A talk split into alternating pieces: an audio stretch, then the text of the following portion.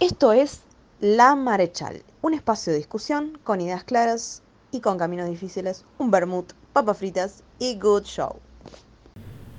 No, y con, respecto a, ese sistema de validación que estás diciendo, sería también interesante que, se, que también exista acá estos mismos sistemas de validación. Es que en realidad nosotros eh, existen, o sea, el sistema de validación que hay que tiene por ahí una persona que genera ciencia en Estados Unidos es el mismo que tenemos nosotros. En el sentido porque nosotros, eh, bueno, Elena puede saber mejor porque ella tiene publicaciones, yo todavía no, pero eh, son nuestros mismos pares los que evalúan nuestro, nuestros trabajos. Eh, qué sé yo, por ahí yo trabajo en el área de paleontología de vertebrados, ponele que yo hago un, un laburo de, no sé, como decirte, de roedores, ¿no? de, de una época de la prehistoria de la Tierra.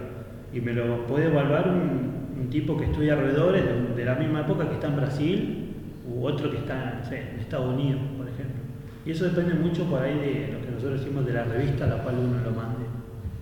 Eh, y de la idea por ahí de la ciencia, que también yo creo que eso es una, por ahí una falencia que tiene el sistema argentino científico.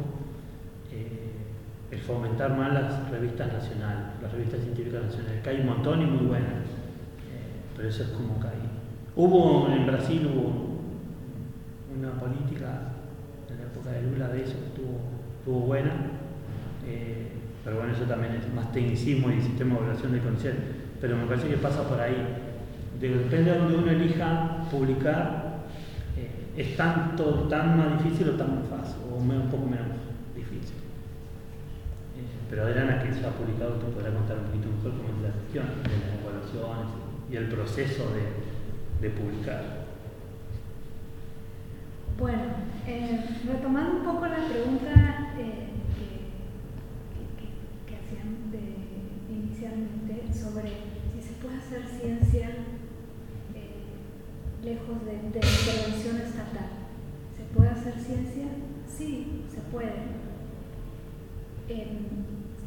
aquí el, eje de la cuestión es quién va a financiar esa ciencia, porque la persona, la empresa o la entidad que financie va a responder a intereses y esos intereses van a ser intereses económicos probablemente y no los de las necesidades de la población. Entonces, no es acá de se puede o no se puede, es qué cosas le, le conviene a la sociedad argentina resolver con esa ciencia que se está financiando. En ese sentido, me parece que no había, al menos en la administración este, em, que, hubo con, con, el, con, el, gobierno kirchnerista, estuvo al frente Roberto Zavareza, que es un científico que respeto muchísimo. De hecho, eh, yo hice un postdoc en, en, en, La Plata y él era director en ese momento. Y me parece que una persona como con ese perfil donde él es un científico reconocido, prestigioso y que además tiene una profunda sensibilidad social y sabe cómo aterrizar y, y lo más importante es que él está involucrado en temas administrativos y, y, políticos. Hay una cosa que siempre hago así como una especie de este, acotación de que, por ejemplo, en inglés hay, hay dos, se usan dos palabras diferentes para nombrar a las políticas que se aplican temas, por ejemplo, ambientales o sociales, las políticas, y otra, la política que se hace como el ejercicio, la militancia. Ahí es, es diferente. Una persona que eh, se dedica a la ciencia y que además se involucra en el tema político, de las políticas públicas aplicadas para beneficio social, es lo que muchas veces hace falta dentro del sistema científico para poder em, tener una, un plan y que no sea solamente esta cuestión de decir, bueno, vamos a financiar la, el, el CONICET, que hay mucho financiamiento, que hay muchos científicos, porque eso siempre está bueno, pero también tiene que haber un, una línea, un propósito para ver a qué, si, ese, financiamiento responde a las necesidades actuales y no solamente eh, esta cuestión de publicar papers que es muy, eh, muy sonado y es con lo que a nosotras y nosotros nos, evalúan en el CONICET. eso coincido bastante en el que la forma en que a nosotros nos, y nosotros nos evalúan en el CONICET es a través de cuántas publicaciones internacionales tienen, porque es la lógica que se sigue a nivel mundial. ¿Cómo me evalúan a mí si yo soy buena? ¿Cuántos artículos y revistas tengo a nivel internacional? Si yo publico el mismo trabajo en una revista, vamos a poner, mexicana, que estamos a la par con, no va a tener el mismo valor que si publico en una revista londinense o estadounidense. Entonces yo sé, yo me la tengo que jugar, aún que el español y el castellano sea uno de los idiomas más hablados en el mundial. No se dan cuenta. Y precisamente hago hincapié en esto de que para aquí estamos respondiendo finalmente. Entonces, si hay una política pública para aplicar esos conocimientos hacia las necesidades del país, también tiene que haber la forma de evaluarlos.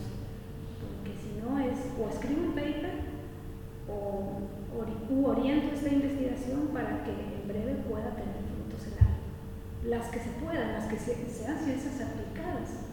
Porque también hay, hay, hay, una discusión muy grande, es que esto es, es un tema muy amplio.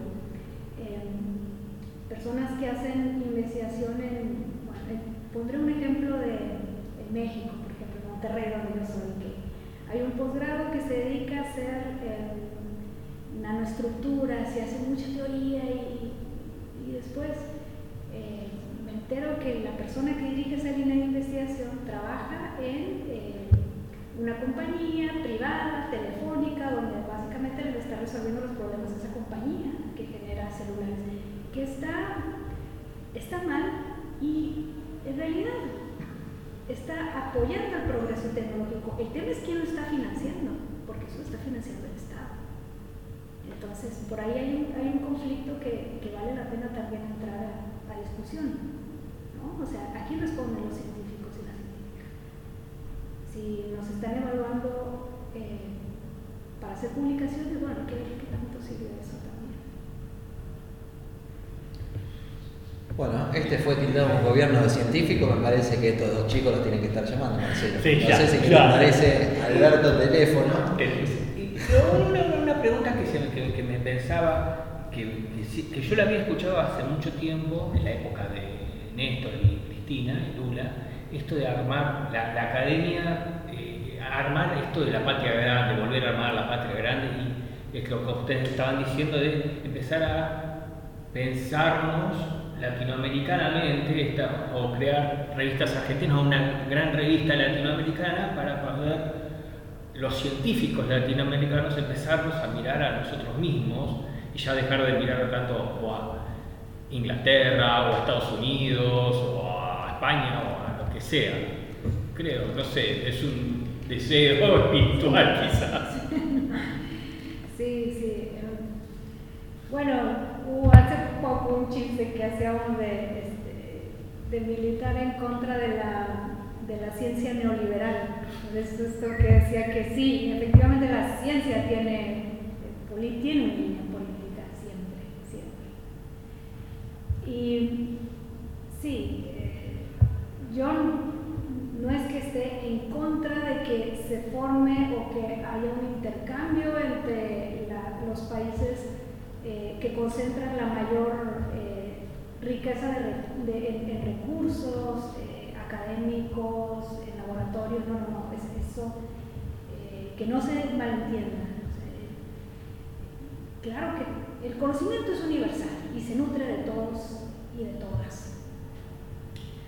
Aquí lo que, lo que se busca es, digamos, así como se han hecho alianzas en cuestiones económicas, también tendríamos que hacerlas científico, porque como latinoamericanos tenemos mucho en común.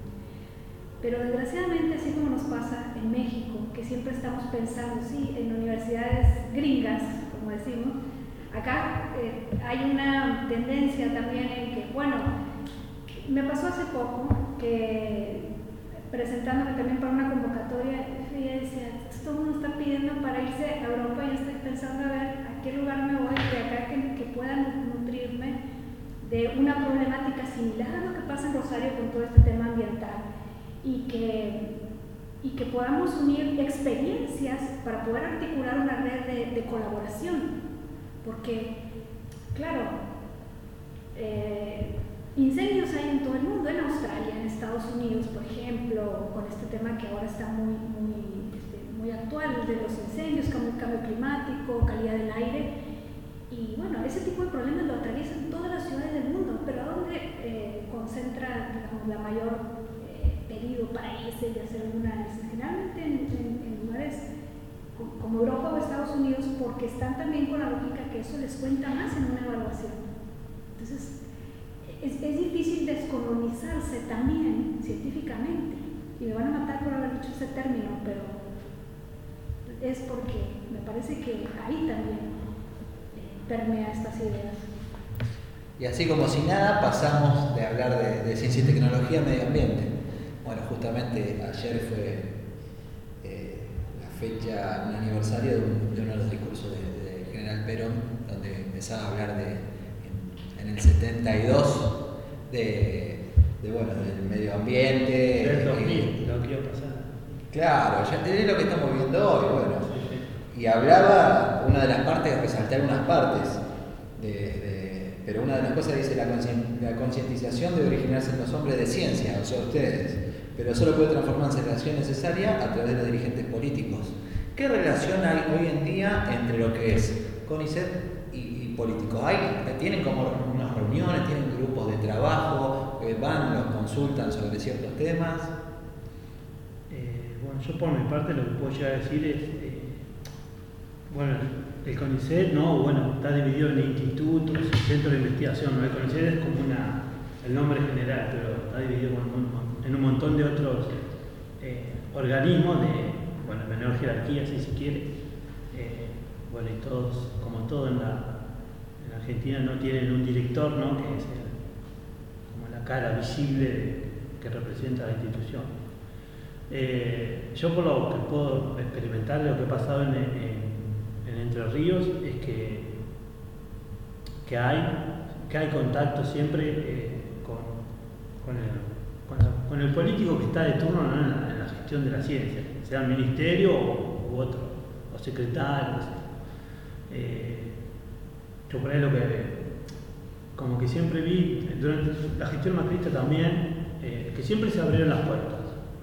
A, quien pedía una reunión, bueno, como todo, ¿no? Los tiempos de la burocracia, qué sé yo, reuniones siempre hubo. El tema es eso, quién, eh, cómo, sale, cómo sale uno de, esa reunión. Eh, porque uno me, no sé, yo po, pocas cosas he gestionado, pero yo estimo que uno sabe cuando sale una reunión si logró el objetivo que, quiso hacer o no.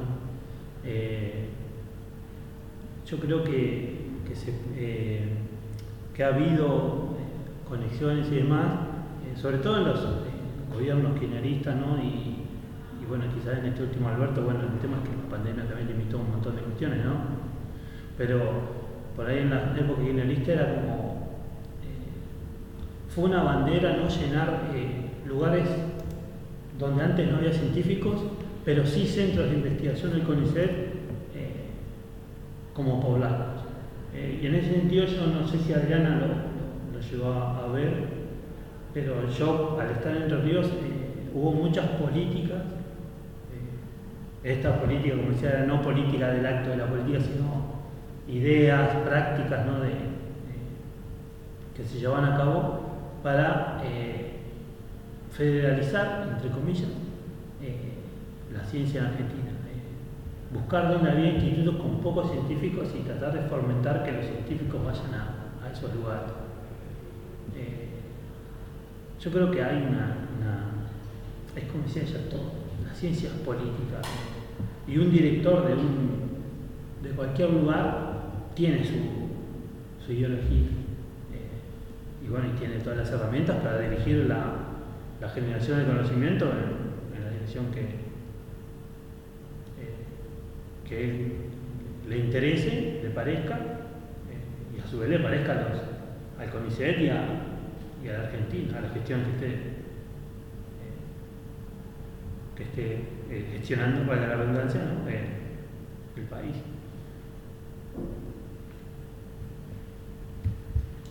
Sí. Te dejé muchas aristas ahí. Sí, sí, sí, sí. Está muy, muy buena la, la, discusión y muy. Sí, yo creo que coincido, coincido este, bastante y, en esta en esta, en esta cuestión de, dividir también la política del ejercicio de la política pública y de la militancia. Estas dos este, ramas. Es, muy, eh, muy curioso porque ahí tengo, tengo algo de sentimientos encontrados con, con, con cómo se administra algunas cuestiones, y lo digo con, con, con toda sinceridad,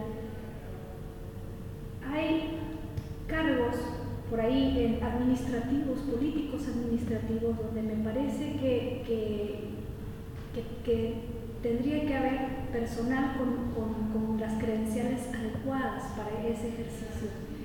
Eh, lo digo con, mucho respeto con, y con, todo el cariño. Sea, eh, necesitamos, eh, y es una cuestión que va, es, un carril de, de, de, dos sentidos, de, el personal científico involucrándose en los aspectos políticos y los políticos involucrándose en el aspecto científico. Entonces es un, eh, es un canal que se tiene que retroalimentar, pero sobre todo que las personas que estén ocupando cargos donde, de, donde se toman decisiones políticas tengan las credenciales este, necesarias porque está claro que uno puede tener la mejor intención del mundo de que resolver un problema, pero a veces sin el conocimiento, o al menos a quién preguntarle, es difícil resolver un problema tan complejo. Por ejemplo, esto que, que, nos, eh, que nos, preocupa actualmente sobre el cambio climático, sobre los incendios en corrientes, o eh, ese tipo de cosas. Necesita, eh,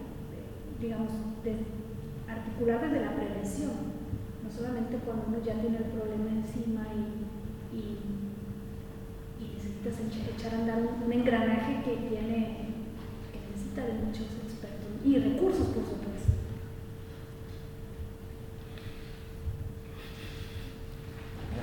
Complejo, complejo.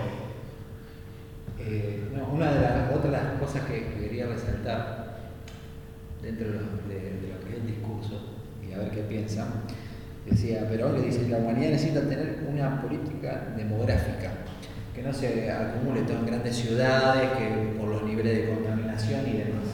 Entonces, bueno, en base a eso, ¿ven como que algo se está haciendo o, o por ahora se está haciendo lo justo y necesario, como por ejemplo en Corrientes, donde mandan bomberos para apagar el fuego, problemas que tuvimos acá nomás enfrente en Rosario con el tema de la quema de, de, las islas? Y bueno, y quería saber si, si tienen conocimiento del tema de la ley de humedales.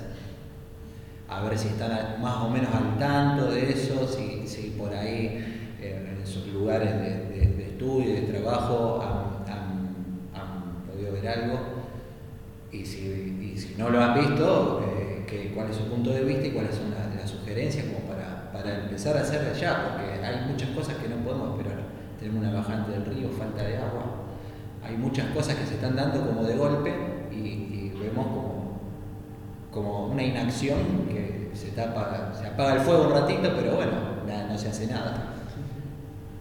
Eh, bueno, yo lo que pienso, ¿no? Obviamente, todo lo que estoy diciendo acá es una, una opinión claramente mía. Eh, yo lo que pienso es que esta cuestión del cambio climático y demás, a ver cómo decirlo. Bajantes del río hubo siempre, eh, incendios en los humedales hubo siempre. Eh, bueno, los incendios son mecanismos de control de la naturaleza, básicamente. Eh, hubo siempre. Lo que sucede ahora es que hay como un aumento en intensidad, en cantidad, y yo calculo que con esto los incendios demás pasa algo como más o menos lo que reflejó la pandemia, que ante un evento así muy eh, grande, ¿no? muy intenso, se, vieron algunas falencias ¿no? eh, que había en algunas áreas. En caso de la pandemia en salud, ¿no? Eh, hospitales en condiciones malas, buenas, más o menos. Eh, y con esto pasa quizás lo mismo, ¿no? Eh, como decir, no sé, el escaso personal que tenga que estar viendo, no sé, hace poquito leí que hasta gente de Bolivia venía, brigadistas bolivianos venían a colaborar con los incendios que habían en Corrientes. Como que y ahora se ven todas estas cuestiones también de pueblos que carecían de, bombas de agua, eh, de vehículos adecuados para eh, trasladarse en el territorio. Eh, un territorio humedal no lo recorres con un auto común, si o sí se necesita un, equipo, o un vehículo todoterreno, 4x4, qué sé yo. y bueno, yo creo que ahí se vieron reflejadas todas estas cuestiones. Y más allá de como mencionaste, Robert, por ahí esto de la ley de, humedales, eh, yo por ahí creo que lo que falta, ¿es necesaria una ley de humedales? Sí, pero también otra cosa que me parece a mí que falta es eh, la aplicabilidad de las leyes que ya están. Porque hay artículos, incluso en la Constitución, que ya eh, se ponen en, valor el cuidado de los recursos naturales de un país, sea el que sea, el agua y pues bueno, también por ser un recurso indispensable para la vida y bueno, y, los comentarios que, uno lee del mundo dice la tercera guerra mundial va a ser por el agua. Y sí, claramente, porque es el recurso que estamos viendo que es el necesario para que se den eh, otro montón de cosas. Eh, entonces, eh, yo creo que lo que falta es eso, claramente. Por ahí también otra cosa que veía era articulación entre los estados. Que por ahí, qué sé yo, Santa Fe hace, la provincia de Santa Fe toma decisiones respecto a los humedales, por ahí Entre Ríos no las toma y comparten un humedal. Eh, así, como con Corrientes, que va un poquito de la mano de lo que mencionó Adriana Muñoz de, esto de integración entre los países. Por ejemplo, la bajada del río Paraná afecta a, tres países. Brasil, porque ahí nace el Paraná, Paraguay porque tiene conexión el, río Paraguay con, el Paraná, bueno, hay Argentina y si querés un poco Uruguay, si querés también.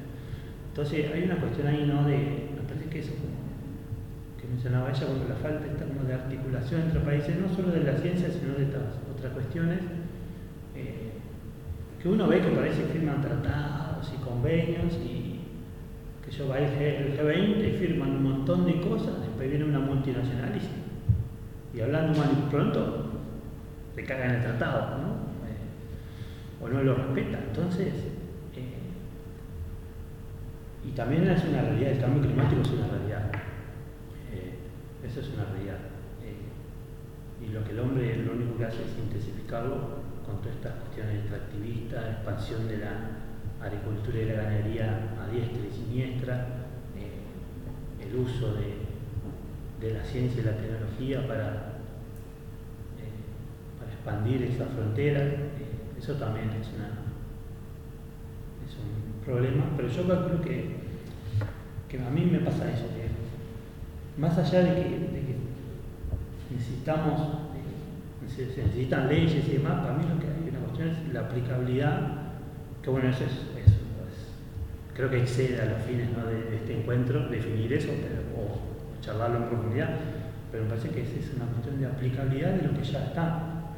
Eh, hay marcos regulatorios de, de, lo que son las reservas naturales, los parques nacionales, que es una reserva de uso múltiple, que es una reserva que, si bien protege eh, y resguarda especies animales, también permite el uso o el manejo sustentable de esas especies. Eh, hay un montón de, de aristas ahí, caminos para seguir que pensar que, también está en, la misma temática. Sí, justo esa es una de, las líneas de investigación que, manejamos en el grupo. Mientras charlaba Matías me hizo recordar una, anécdota, precisamente el tema de, los incendios en las islas. En el 2008 hubo una quema bastante grande que fue desde eh, más o menos a la altura de San Pedro, en Buenos Aires, hasta Rosario. El humo llegó a la autopista, hubo accidentes. Y recuerdo que en ese momento yo estaba haciendo mi tesis de doctorado, estaba, el grupo nuestro estaba antes ubicado en el, Observatorio Astronómico de Rosario, ahí estaba, el grupo de física de la atmósfera. Y me acuerdo que mi, mi director, que era un, el doctor Rubén Piacentini, que era un hombre muy, muy visionario, dijo en ese momento, sí, vamos a estudiar los incendios. Y bueno, teníamos un poco instrumental en ese momento y, de una forma con lo que teníamos. Y recuerdo mucho que un, eh, fue bastante criticado ese trabajo cuando lo empezamos y a tal grado que un, un investigador me dijo, eso no sirve, eso no le sirve a nadie y eso no te lo van a publicar nunca. Y una compañera me, también me hizo eh, un comentario similar.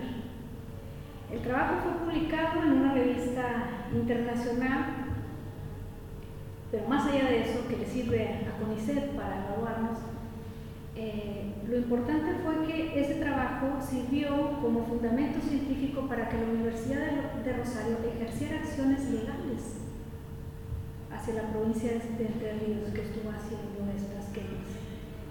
El problema es que no procedió porque el argumento fue que una universidad no podía hacerle juicio a una provincia.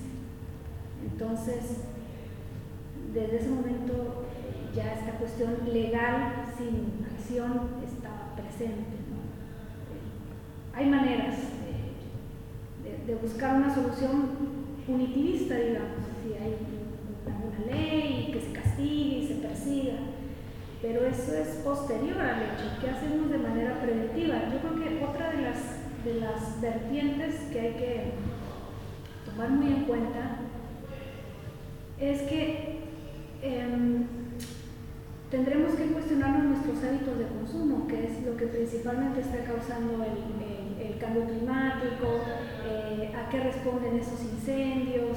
O sea, digamos que hay que tratar de de reflexionar sobre cuál es nuestra responsabilidad de alguna forma tratar de hacer algo desde nuestra posición, eh, sin decir que eh, el cambio está en nosotros, ¿no? como, ese discurso de que nosotros somos los que podemos, los únicos que podemos cambiarlo. Por supuesto que se necesita del Estado también, la presencia del Estado, de recursos, de varias vertientes, pero pero sí es importante saber a qué responde eso también, la corresponsabilidad.